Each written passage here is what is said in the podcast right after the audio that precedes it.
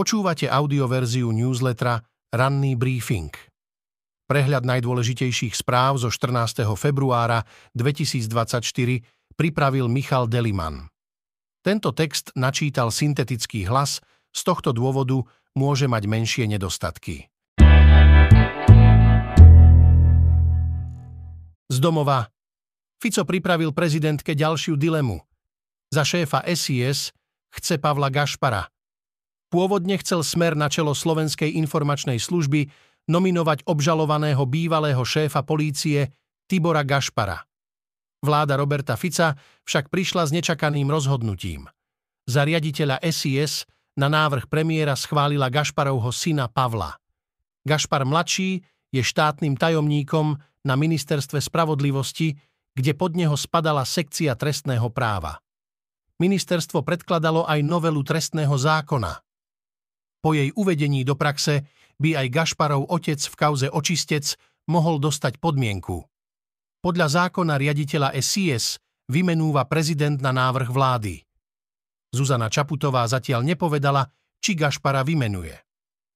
Zmena vo vedení SIS nie je na teraz taká prioritná, aby sa ňou musela v najbližšom čase zaoberať, dodal hovorca Martin Strižinec. Ak je vaše rozhodnutie v normálnom časovom období o vymenovaní alebo nevymenovaní riaditeľa SIS, ktorého dnes tajná služba nemá, veľkým bremenom informujte nás. Radi a rýchlo vás tohto bremena zbavíme, reagoval premiér Robert Fico. Na Slovensku už existuje precedens, ktorý by mohol Fico nasledovať.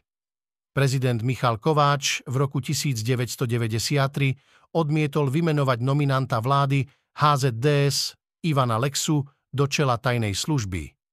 Mečiarovo HZDS vtedy našlo riešenie, ako prezidenta z procesu vymenovania vynechať. Jednoducho zmenili zákon.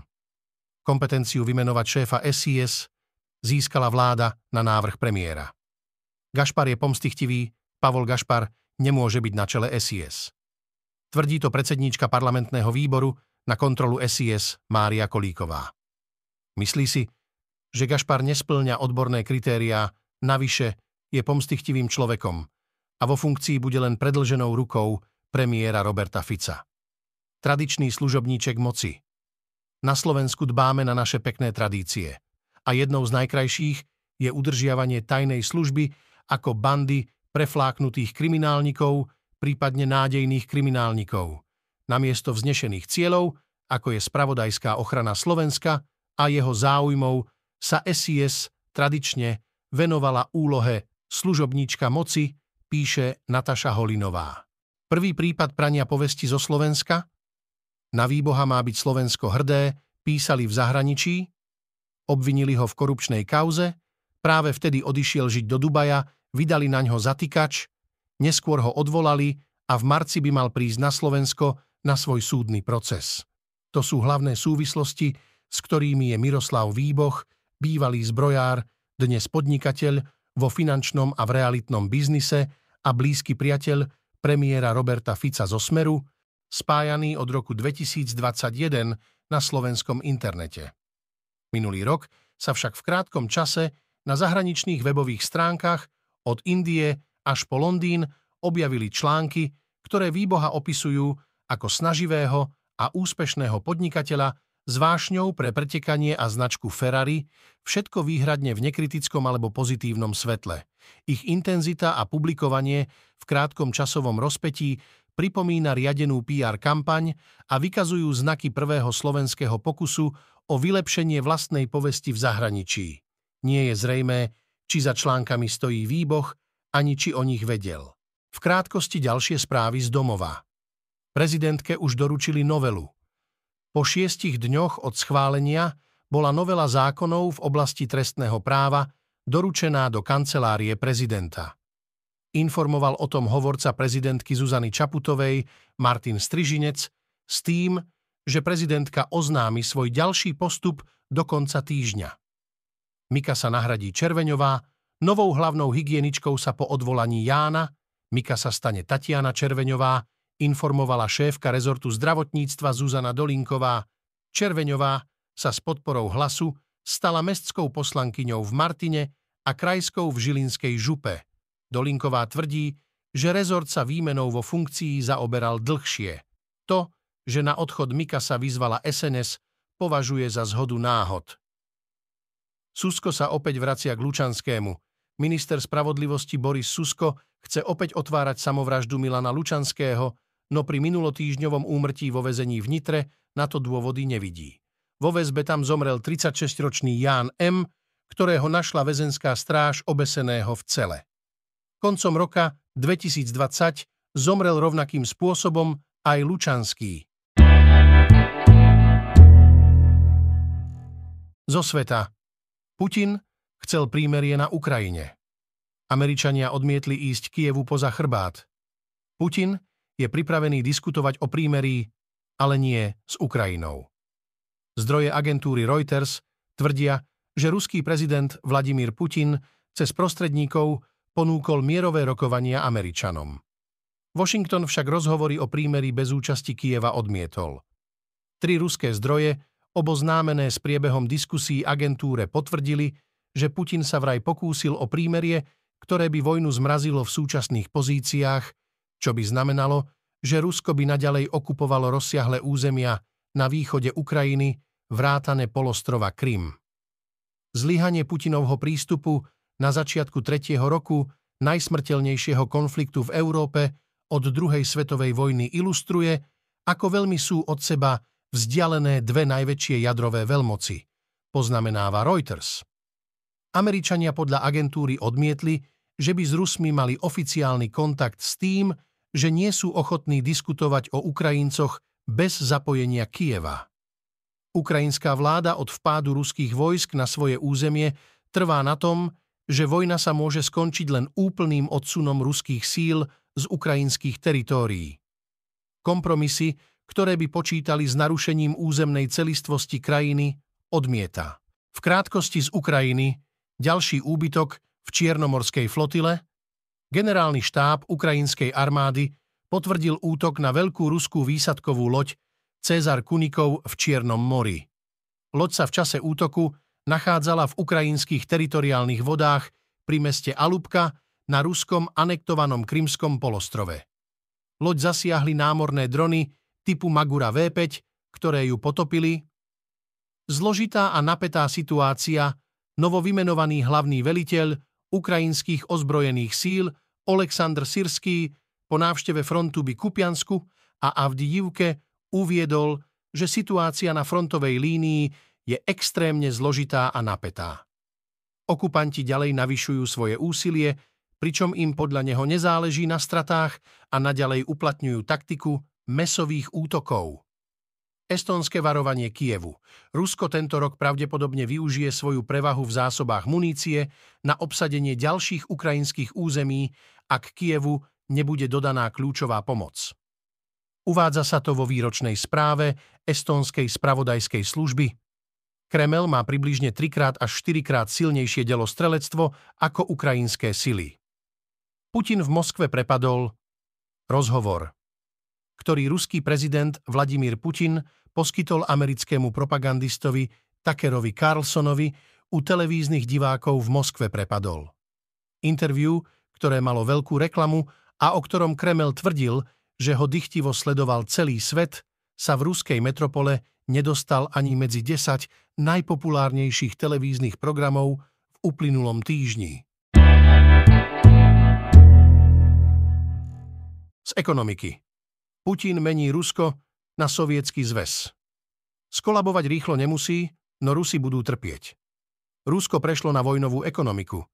Režim Vladimíra Putina pumpuje do zbrojenia, armády a financovania invázie na Ukrajinu tretinu rozpočtu.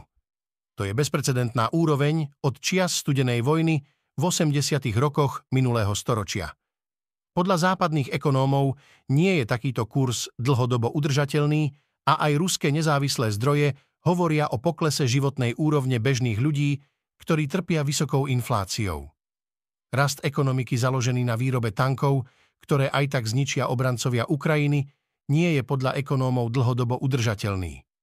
Aj preto ekonómovia v tomto roku očakávajú rast ruského HDP len na úrovni 1,5% Napriek tomuto s uzbrojením Moskvy, ktoré by viedlo až k ekonomickému kolapsu, ako sa to pred štyrmi dekádami stalo so Sovietským zväzom, nemusí byť jednoduché. Ruská ekonomika sa uzbrojí k smrti, vyrábať tanky, ktoré potom zhoria na Ukrajine, nie je produktívny spôsob rastu.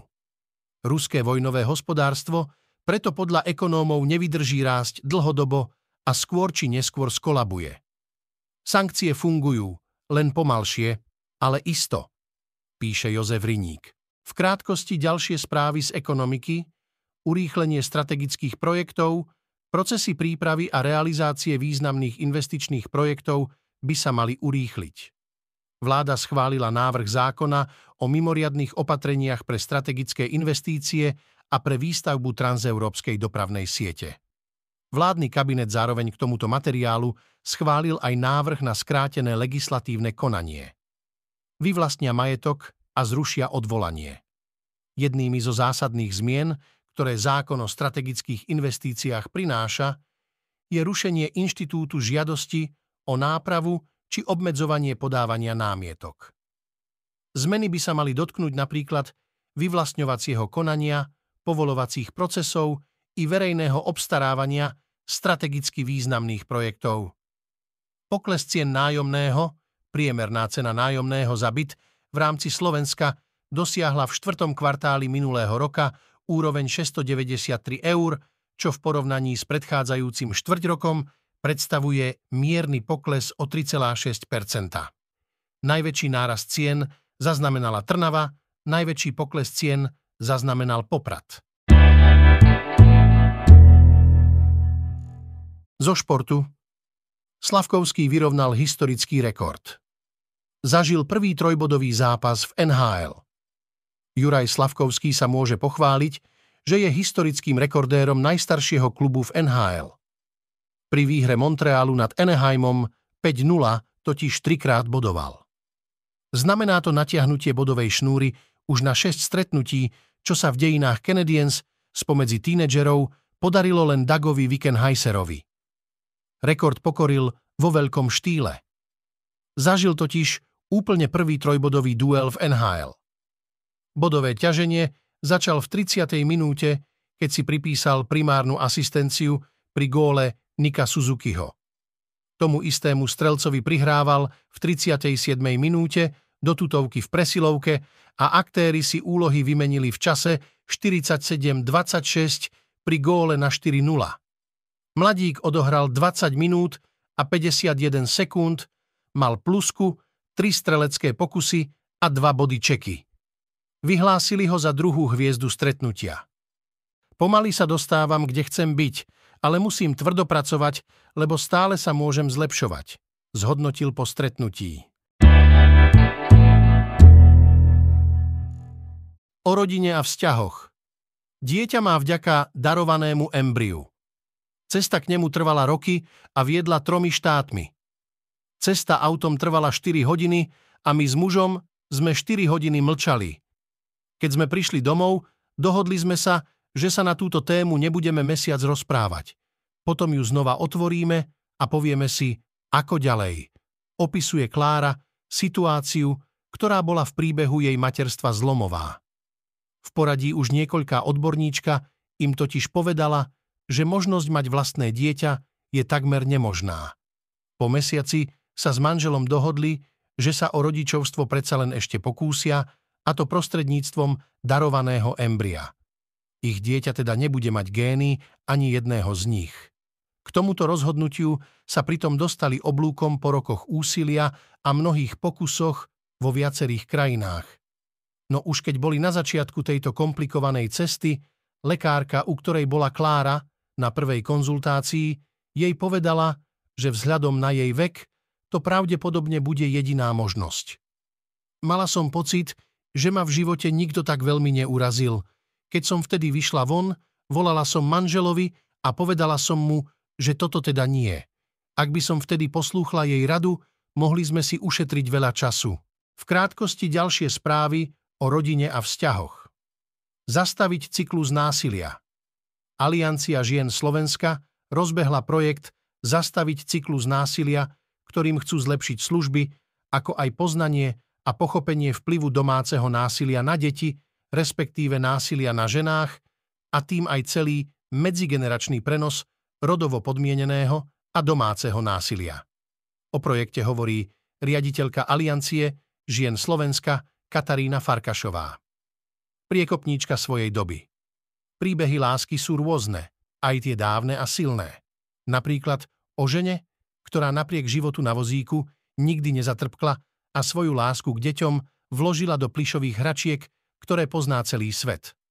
Margarete Štajfová nás svojou neuveriteľnou chuťou žiť a prinášať radosť inšpiruje aj dnes. Zmena v životnom štýle, mať dobrú imunitu a byť stále zdravý, to by sme chceli všetci, no bylinkový sirup či multivitamín na to stačiť nebudú. Je to dlhodobá cesta a nepozná skratky. Nie je to žiadne prekvapenie, jej hlavnými piliermi je práve zdravý životný štýl, ale aj zdravá váha. Dnes očakávame, pokračuje schôdza parlamentu, zasadnutie súdnej rady, stretnutie ministrov obrany členských krajín NATO v Bruseli a rokovanie Rady NATO Ukrajina. Súd v Norsku rozhodne o žalobe, ktorú podal masový vrah Anders Breivik na štát. Grécky parlament hlasuje o manželstvách osôb rovnakého pohlavia. Dnes v histórii, 15. februára, 1989 sa skončil odsun sovietských jednotiek z Afganistanu. Posledným vojakom bol generál plukovník Boris Gromov. Od 15. mája 1988 odišlo z Afganistanu vyše 100 tisíc sovietských vojakov. Počas invázie, ktorá sa začala 27. decembra 1979, padlo podľa oficiálnych sovietských údajov 15 tisíc vojakov a 54 tisíc bolo zranených. Počúvali ste audioverziu ranného briefingu denníka SME.